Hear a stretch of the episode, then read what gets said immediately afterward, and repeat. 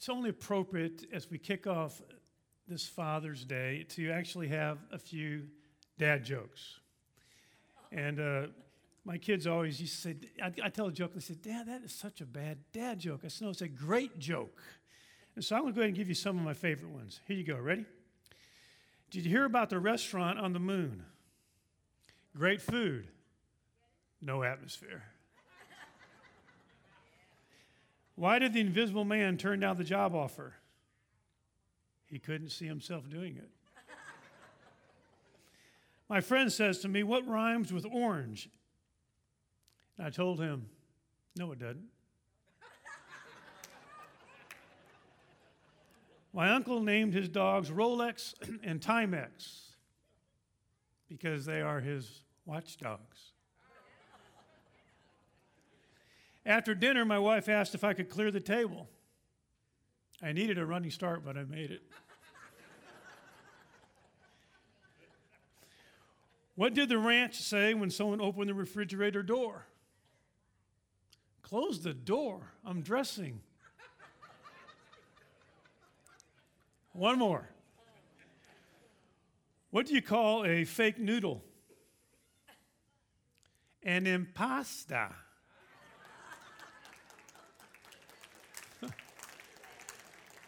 Actually, we got, we got so many great dads here at Grace Community Church, and many of you are in this room, and uh, many of you are online.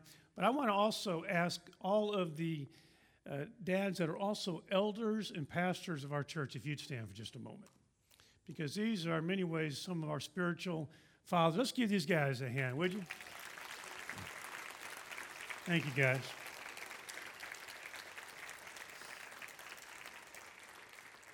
Now, we've been studying the book of Nehemiah. And so far, what we've seen that in, in 587 BC, the Jewish people who were held captive in Babylon were actually now set free to come back to their homeland, back to Jerusalem.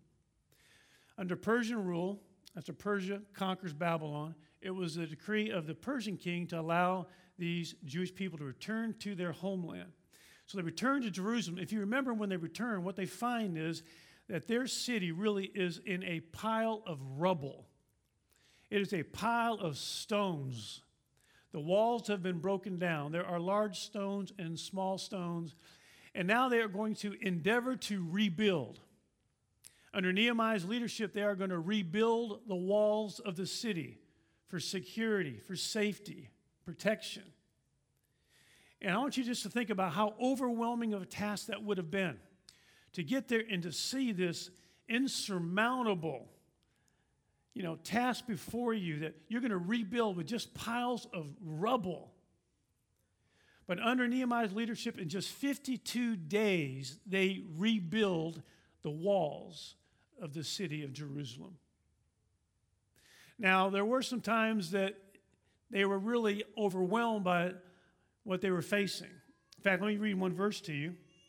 In Nehemiah chapter 4, verse 10, it says, Thus in Judah it was said, The strength of the burden bearers is failing, these workers, yet there is much rubbish, and we ourselves are unable to rebuild the wall. So there was a point where they just looked at it and said, We can't do it. We can't do this. This is too overwhelming of a task. And this is where Nehemiah comes in as a great encourager. And through his encouragement, he enables them to persevere and to rebuild the wall. In fact, it was with God's help and Nehemiah's encouragement that this job gets done. Let me read another passage. Nehemiah chapter 6 now, verse 15 and 16 says, So the wall was completed on the 25th of the month of Elul in 52 days. And it came about when all our enemies heard of it, and all the nations surrounding us saw it, they lost their confidence. For they recognized that this work had been accomplished with the help of our God. So they do this really impossible task, humanly speaking with the help of God and the encouragement of Nehemiah. You know, encouragement is a powerful, powerful thing. In fact, on this Father's Day, I just want to remind all the dads here and online that I don't believe there's few, there's few things more powerful on planet Earth than the encouragement of a father. I also think that there's not hardly anything on planet Earth as devastating as the discouragement of a father. That's why in Colossians chapter 3, here's the one verse for all of us dads to really get. Colossians 3, verse 21 Fathers, do not exasperate your children that they may not lose heart. The times I regret the most in my life as a father are the times that I exasperated my children, the times I caused them to lose heart. The times I am most happy about as a father are the times I was encouraging to my children. I was a grandstand dad. And I want, that's what I want to talk about this morning. I want to talk about being grandstand people. So this applies to all of us. But specifically on his Father's Day, I want to talk about being grandstand dads. Now, I actually had some grandstands brought in here so we could have this image. I want you to have this image in your mind, all of us from this message that we think about how can we be grandstand people because this, this image right here brings a lot of warm memories to me because i saw my parents in grandstands in thousands and thousands of grandstands and bleachers as i was growing up they never missed a ball game whether it was a baseball game i can still picture my dad sitting there always had a big you know tub of popcorn and my mom sitting next to him you know, yelling at the umpire. But I can just still hear, I can still hear my dad say, when I got to bat, give it a ride, Gare. That a boy, Gare. My, my parents were grandstand parents. They always were cheering me on. They always believed that, that I, could, I could do it. Even if I didn't believe I could do it, they believed I could do it. And whether it was sports or whether it was school, or whatever I was doing, they never missed the opportunity to be grandstand parents. And really, I think for us as dads here, we want, we want to, we all want to see how can I be, no matter uh, how old my kids are, even if they're grown, how can I be a grandstand dad? How can I cheer them on? How can I keep believing in them? How can I speak words of encouragement to them, breathe life into them? And we want to be grandstand people, all of us, to our family members, to our church family, to our friends cheering other people on is a powerful, powerful thing. Now, the opposite of being a grandstand person is really is to be a basement person. And I want to, basement people, what basement people do is they don't lift people up, they bring people down. So I call them basement people. And I want to tell you about Uncle Leo. Now, he wasn't really my uncle, he was my best friend's great uncle, but they kind of took me in on their family and so when I'd go to his lake house or fish, he took me like one of his you know, great nephews and treated me just like he did the rest of them. He was a basement person par excellence. Because no matter what you did, it was never right in Leo's eyes. He'd always find something wrong with it. I never, I never remember hearing one encouraging, uplifting word from Leo. It was always, well, he could have done it that way. If he did it right, it was like, yeah, but it would have been better this way. He was always a basement person. Now, we can't keep those kind of people from being in our lives, but we do need to make sure we have the other kind. We need to make sure we got some grandstand people in our lives, and we need to make sure that we're grandstand people to other people. And just to illustrate this, I've got a, a fuel tank here because I want you to realize that there's a sense in which all of us have a fuel tank. And there are people who really pour into us, and there are people who suck the life out of us. So there are people, and these are grandstand people. These are people who, when we're around them, it's just like they're filling our tank. I mean, they're speaking words of encouragement, they're believing in us, they're cheering us on, they're enabling us to overcome that setback. They're pouring into us, they're grandstand people. They fill our tank. And then there are people that do just the opposite. basement people. And what they do, and I don't know how they seem to do it, but it's like they've got the ability to just come up to you and just suck the life out of you. They know just what to say to take it out of you. They know what to say to discourage you. And they always are draining to be around. So, what I'm saying on this Father's Day to all of us dads, and really to all of us, is our goal is to be grandstand people to the people around us and not basement people. Always looking for ways how can I breathe life into this person right now? How can I say something that's going to give them some courage to handle the situation? And Nehemiah was a grandstand guy. When you read the book of Nehemiah, you realize that had Nehemiah not been who he was, that wall would have not been rebuilt. Not unless another one like him came along, another grandstand person cheering them on. So I got to thinking about being grandstand people, and I was thinking about the different ones throughout the Bible who really were those kind of people, grandstand people, encouragers. And of course, I landed on what I think is probably the best example we have of a grandstand person, and that is the person in the New Testament whose name, given to him by the apostles, was Barnabas. Barnabas means son of encouragement. And if you study his life, if you just study him through the book of Acts, it's amazing how he made a difference in history by being a grandstand person. In fact, I want to give you five things that he did that we can all learn to do. Every one of us can learn to do these five things and be grandstand people, breathe life and strength into people around us, like Barnabas did. So, in Barnabas' life, the first thing we catch him doing that really made him a grandstand person was in his giving. Really, Barnabas is the first recorded donor in the New Testament. Do you know that? Barnabas encouraged others by his giving. We really first pick his story up in the book of Acts, chapter 4, verse 36 and 37. Let's just read it. And Joseph, a Levite of Cyprian birth, who was also called Barnabas by the apostles, that's the nickname they gave him which means son of encouragement. And he owned a tract of land, sold it, and brought them money and laid it at the apostles' feet. So the first thing we see him doing is, is Barnabas sees that there's a need, and he decides that he can meet that need. There's some people that have a financial need, and he's thinking, I got this land over here I can sell. He sells it, brings the money, lays it at the apostles' feet, basically says, Here, you guys know what to do with it. Here, I trust you with it. You don't have to build a building with my name on it.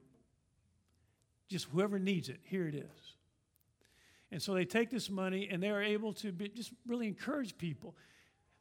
And I think a lot of us can think of times where somebody did something financial to us that breathed some life and hope into us. I mean, it was encouraging it was just the right time that they came through with the money. There have been a lot of times in the history of grace where someone's come up to me and given me an envelope full of money and said, Would you give this to so and so? I want them to have it. I just don't want them to know that I gave it to them. And I'll say, If you want me to, I will. But I'd rather you do it so they can actually thank you. They said, No, no, I, don't, I want you to give it. So I'll go up and I'll say, Here's somebody wants you to have this money. And as I hand it to them, you can see life breathe into them. I mean, they're just like, they just kind of, it's like, thank you. It's like hope's restored. You know, they can now pay that bill that they're behind or whatever the situation is. It's amazing how we really do encourage people in our giving. Of course, when we give tithes and offerings, that money's used to bless so many people, and that's encouraging. But also, we can, there's other ways that we can just be givers where we encourage people. As I was thinking about our church family, we have so many who do that here in our church family. So many who are encouragers in their giving. And there's one that really kind of stands out to me, and that's Steve Headland. You know, Steve and Ruth Headland really are great grandstand people in their giving. You know, Steve grew up in the Philippines with the Agta people in the jungle. But now, a lot of you may not know this, but now there is a school for these Agta people to be educated so they can actually compete in the job market, since a lot of them are having to go into towns and cities. And do you know who made that whole school happen? Steve and Ruth. You know, he just they just went ahead and and I want you to think about I want you to think about how, how that breathed life into the Agta people. Here they are thinking, how are we going to make it? You know, we're losing our, you know, our, our property, our rainforest is going away. How are we going to live? We're not educated. And all of a sudden, Steve says, We got to get you a school. And he uses his own money to make it happen. and he, he's an example in, in, other ways as well. And I, and I just, but we have so many like him in our church family that think like that. That how can I give some money to breathe life into you? I mean, think every time you, a, a young person is going on a summer mission trip and you say, I can't give much, but here's 20 bucks, that's encouraging to them. That's saying, I believe in you, I'm cheering you on. And that really is being a grandstand person to them. So, giving is one of the ways that oh, we can do that. And that's a great example we have in Barnabas. But think about how can I, this week even, just surprise somebody unexpectedly with a gift? It doesn't have to be a lot. I mean, just say, hey, hey, I just wanted you to, you know, I want to buy you lunch this week here, just because I believe in you. I think you're something special. And we can do that. We can be grandstand people to our giving. So we see that in the life of Barnabas. I think a second way we see uh, grandstand, being a grandstand person in life of Barnabas is by, by, his acceptance of others. And I want you to see, you know, where we see this. The first place we see this in the life of Barnabas is in Acts chapter 9. Remember, there's a man by the name of Saul. And Saul is his Hebrew name. His Greek name is Paul. Now we know that he becomes the Apostle Paul and, and, and changes the world. But we got to back up in the story.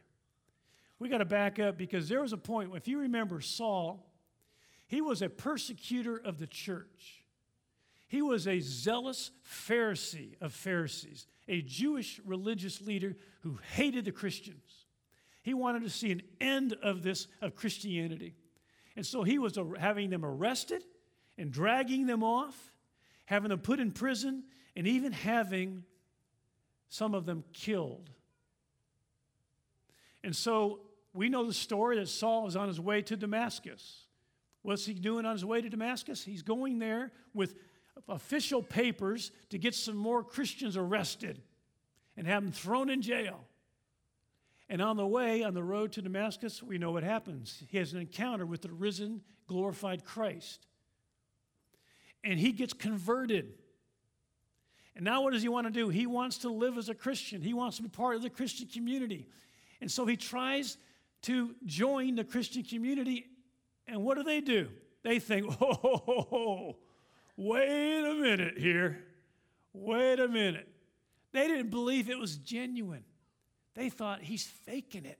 All he wants to do is get in and find out who we all are so he can drag us off and put us in jail. So they thought, we're not touching him with a 10 foot pole. But then along comes Barnabas. Let's read the account. Acts chapter 9, verse 27. But Barnabas took hold of him and brought him to the apostles and described to them how he had seen the Lord on the road and he had talked how he talked to him and how at Damascus he had spoken out boldly in the name of Jesus. See, that's the thing about a grandstand person is they believe you can change. They don't believe that you're stuck in your past sins and you're always judged for what you did back then. A grandstand person says, No, I believe you can change. Christ can change anyone. And I believe he's changed. And so, what does Barnabas do? He puts his arm around Saul, who we know as Paul, and he vouches for him. He goes to the Christian community and says, This is for real. Give this guy a chance. Let's believe in him. And think about that. What would have happened to Christianity had there not been a Barnabas who believed in Paul. That's the thing about if we're going to be grandstand people, we got to see people not from, the, with, their, from their, with their past mistakes dragging along with them, but see them in their potential of what they can become and accept them where they're at. I tell you, one of the ministries we have here at Grace that I am so uh, proud of is our CR ministry, Celebrate Recovery, and how somebody can come into that group and they will accept them immediately. They don't, they, don't, they don't judge them by their past failures and sins. They automatically accept them. And what does that do? That cheers them on. They let them know they can, they can become what they want to be. And that's how I think majority of us really are as a church. Our church has that DNA, but all of us, I think, th- need to think, how can we even do this better? Not judge people by their past sins or failures, but, th- but see in them what they can be, what they want to be and, believe, and really breathe, breathe life into them. Well, there's a third thing that we see about Barnabas' life that really makes him a grandstand person and a great example, and that is how he celebrates the progress of other people. See, when you celebrate somebody's progress, you are being a grandstand person. You're celebrating them. Way to go! Way to go! You're on the right track. And, and that, is, that is empowering. Now, I want to read you a passage. Acts chapter 11, verse 20 and 21 says, But there were some of them, men of Cyprus and Cyrene, who came to Antioch and began speaking to the Greeks also, preaching the Lord Jesus. And the hand of the Lord was with them, and a large number, a large number who believed turned to the Lord. Now, we really got to see the drama at this point in history. Up to this point in history, really the flow of Christianity has pretty much remained Jewish. It is pretty much contained right there in Jerusalem and maybe in parts of Judea, but it is really staying Jewish. But a couple guys, they go on down to Antioch and they start preaching the gospel to Greeks. And these Greeks want in. They want into the Jesus community. So they repent and believe. Now, word of this gets back to Jerusalem, to the leaders in Jerusalem. The word gets back to them that, hey, you know, uh, they, we started, you know, preaching Jesus down in, well, down, you know, up, up in Antioch, and, well, it's kind of gone Gentile. And we're not sure what to do about it. So they have a meeting. And I think the meeting kind of ends with something like this Hey, let's send Barney down. Barney will like anyone. and so that's what they do. They send Barnabas. Let's read Acts chapter 11, verse 22 through 24. And the news about them reached the ears of the church in Jerusalem, and they sent Barnabas off to Antioch. Then, when he had come and witnessed the grace of God, he rejoiced and began to encourage them all with resolute heart to remain true to the Lord. For he was a good man and full of the Holy Spirit and of faith, and considerable numbers were brought to the Lord. So, Barnabas, what does he do? He gets excited about what he sees. And he's excited about their progress. And he, what does he do? He's the grandstand guy, right? He's cheering them on.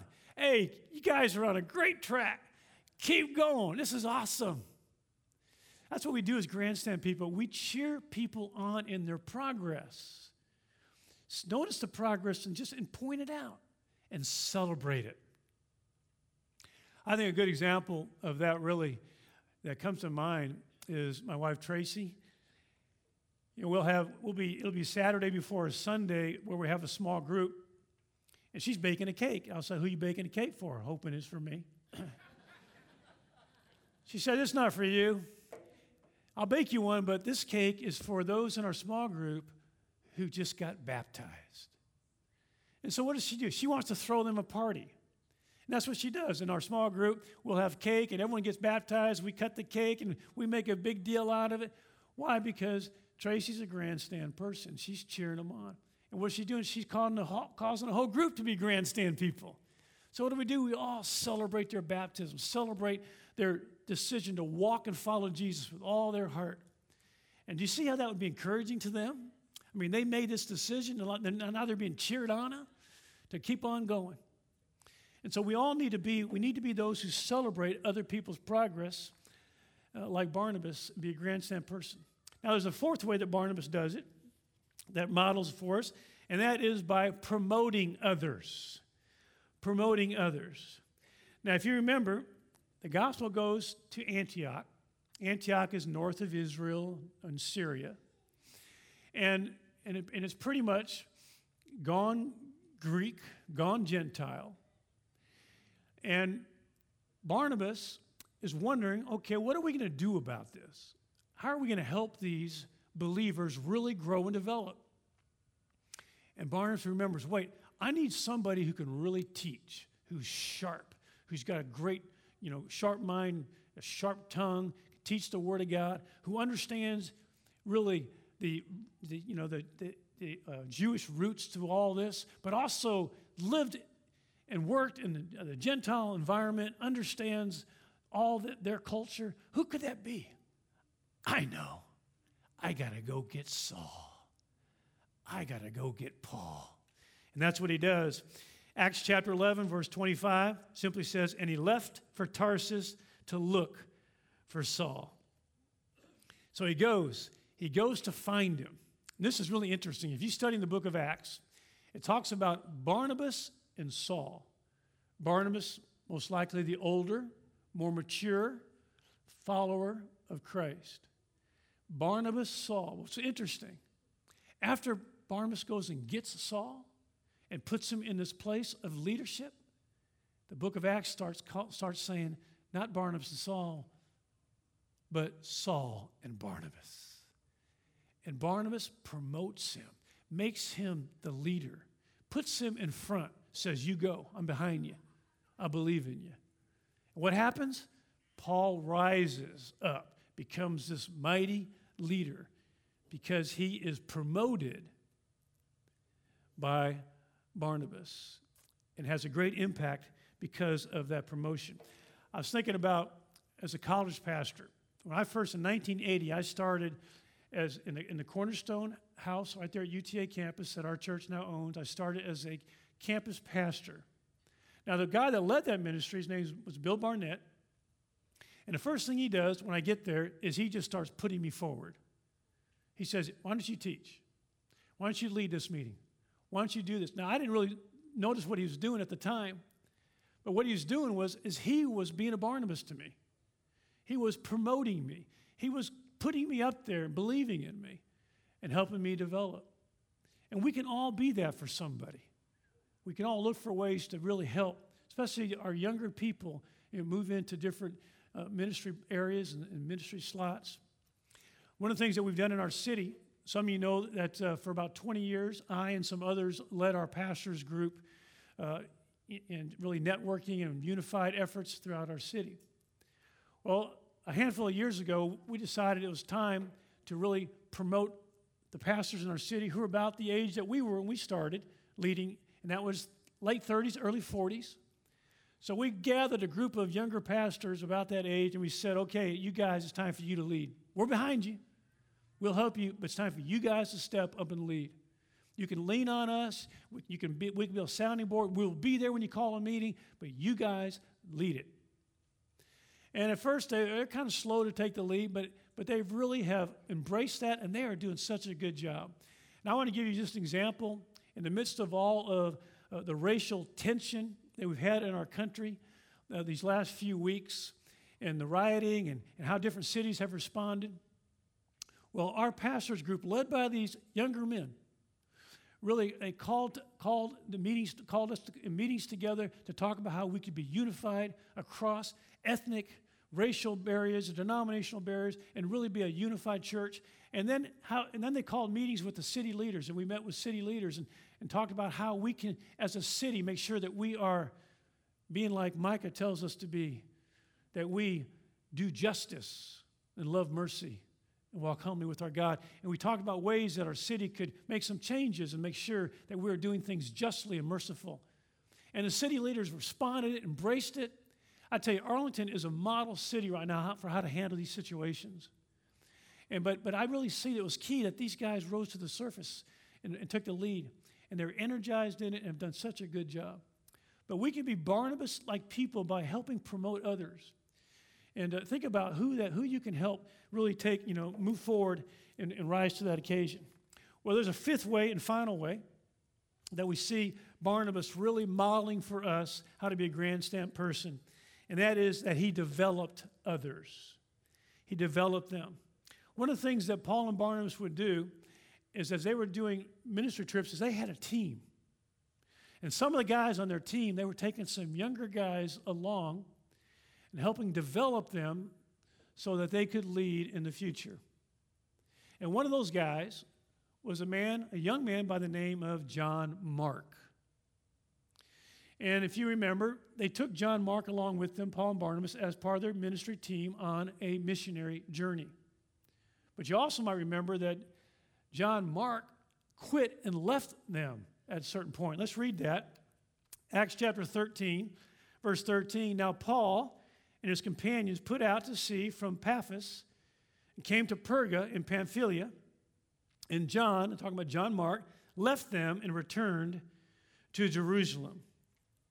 Now, we, we're not exactly sure why John Mark left them and why Paul felt like he deserted them.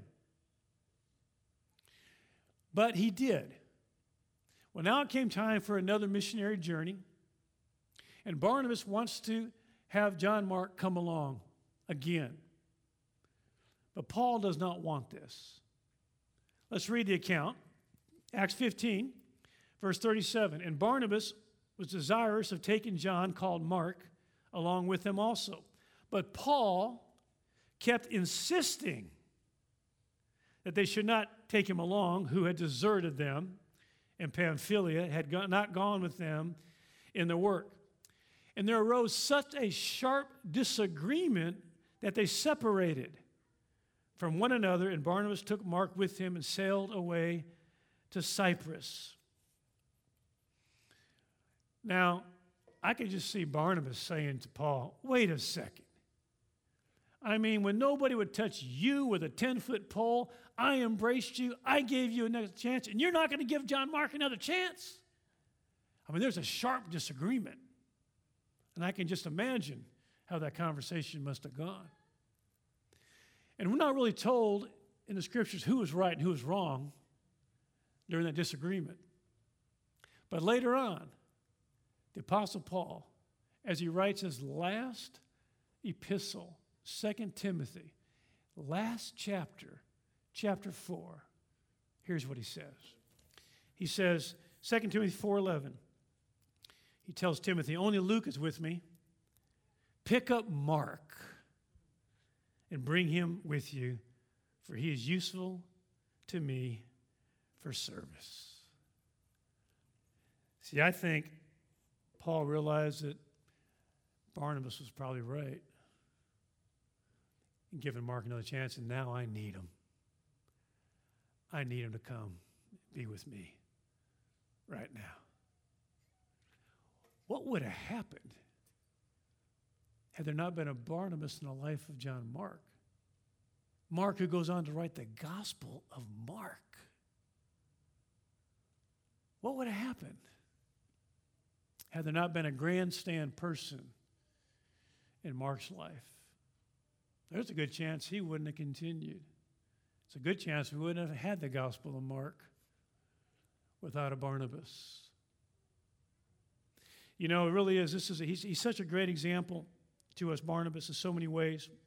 There's another verse I want to read to you because really we want to be grandstand people. And this is a verse, in fact, I was just talking to a brother this morning about this very verse.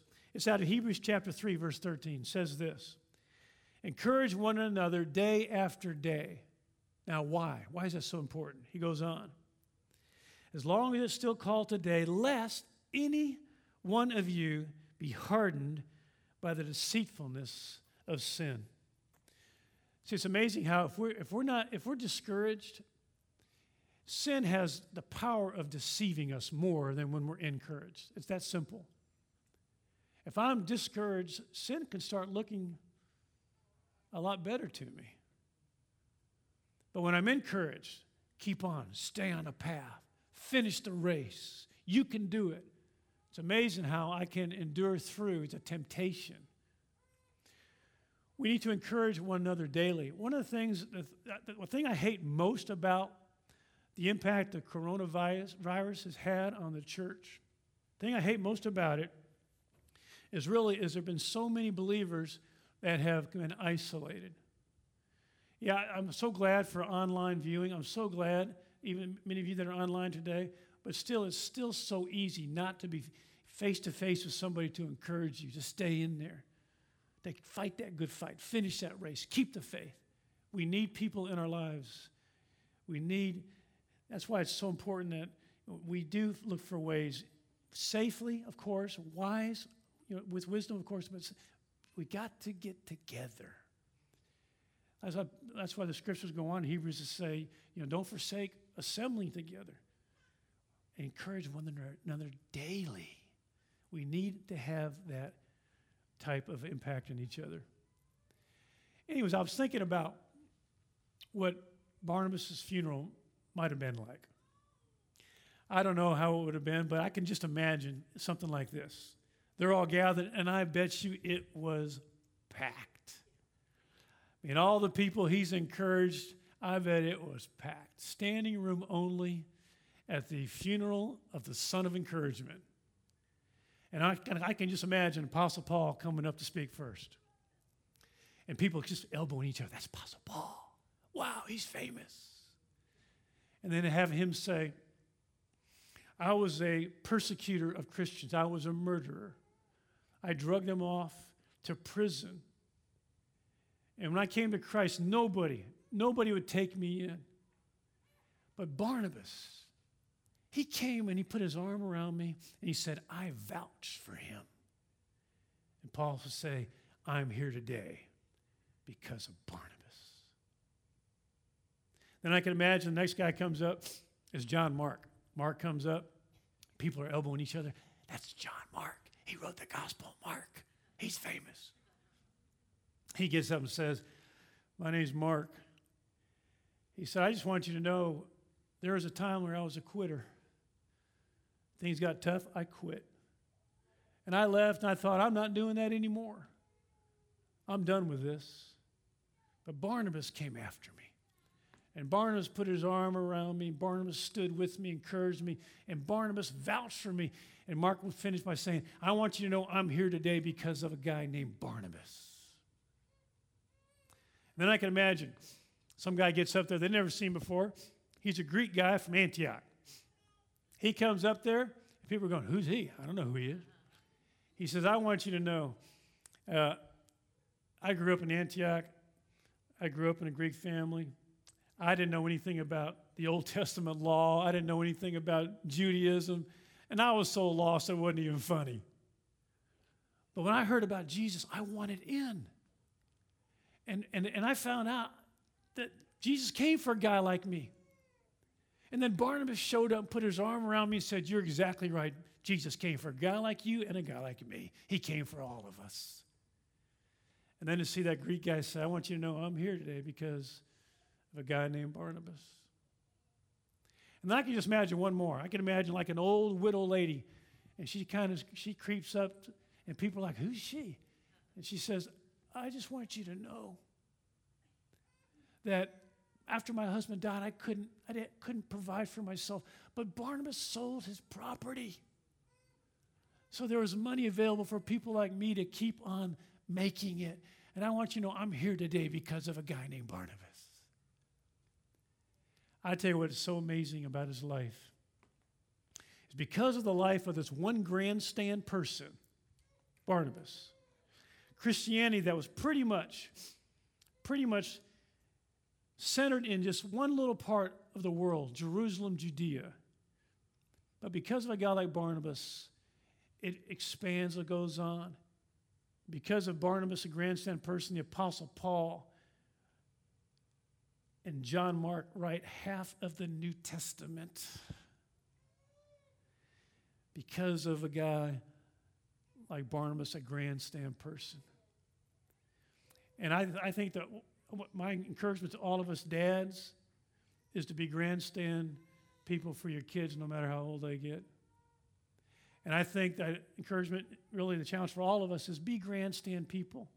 Look for ways to breathe life into other people and to get them and keep them on track. Promote them, celebrate them, develop them, and let them continue to carry on for the glory of Christ. Now, let's all stand for closing prayer.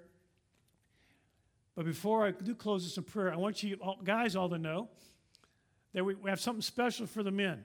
Now, the whole, if you're with your family, the whole family can go across to the gym. We're asking for you to give 15 minutes to a fun thing. Now, when you walk out of here, you're going to smell hot dogs. Now, every dad has to eat a hot dog on Father's Day. It's written somewhere, I don't know. But anyway. But there's hot dogs out there. We just thought it'd be fun. You don't have to hang around. Some of you guys have plans, we understand. But we have like, we try to develop like a 15 minute competition thing for dads just to have fun. There's some games for the kids to play over there as well. But the idea is simply this that, that we're going to have competition. There's going to be some different events that you can do. You got a card you're going to get, you check your, your score, and then you can leave, and we're going to contact the winner gets a $100 gift card, second place $50, third place $25, just something fun on Father's Day. And so, again, you guys don't have to hang around long, but just for fun, head across and get your card and do the different competition things. And we'll let you know who won. We'll, we'll put it on our Facebook page as well and, and on our website. But and let's make sure you get the gift. But let's just do that and then have a great, great, awesome Father's Day. All right, let's pray.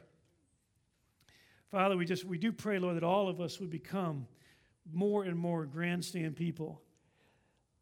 Lord, that we would learn how to really, through our giving, through our acceptance, through our celebrating, promoting, developing others, that we would really be grandstand people as those around us. To our kids, to our spouses, to our friends, to our church family. That it would just be an environment of encouragement every time we get together. We pray that you would take us further in this area in the name of Jesus. I pray blessing on every father, on every celebration, Lord, and that uh, you would continue to take us as a church further and further in honoring you, Jesus, and causing your kingdom to come. It's in your name that we pray. Amen.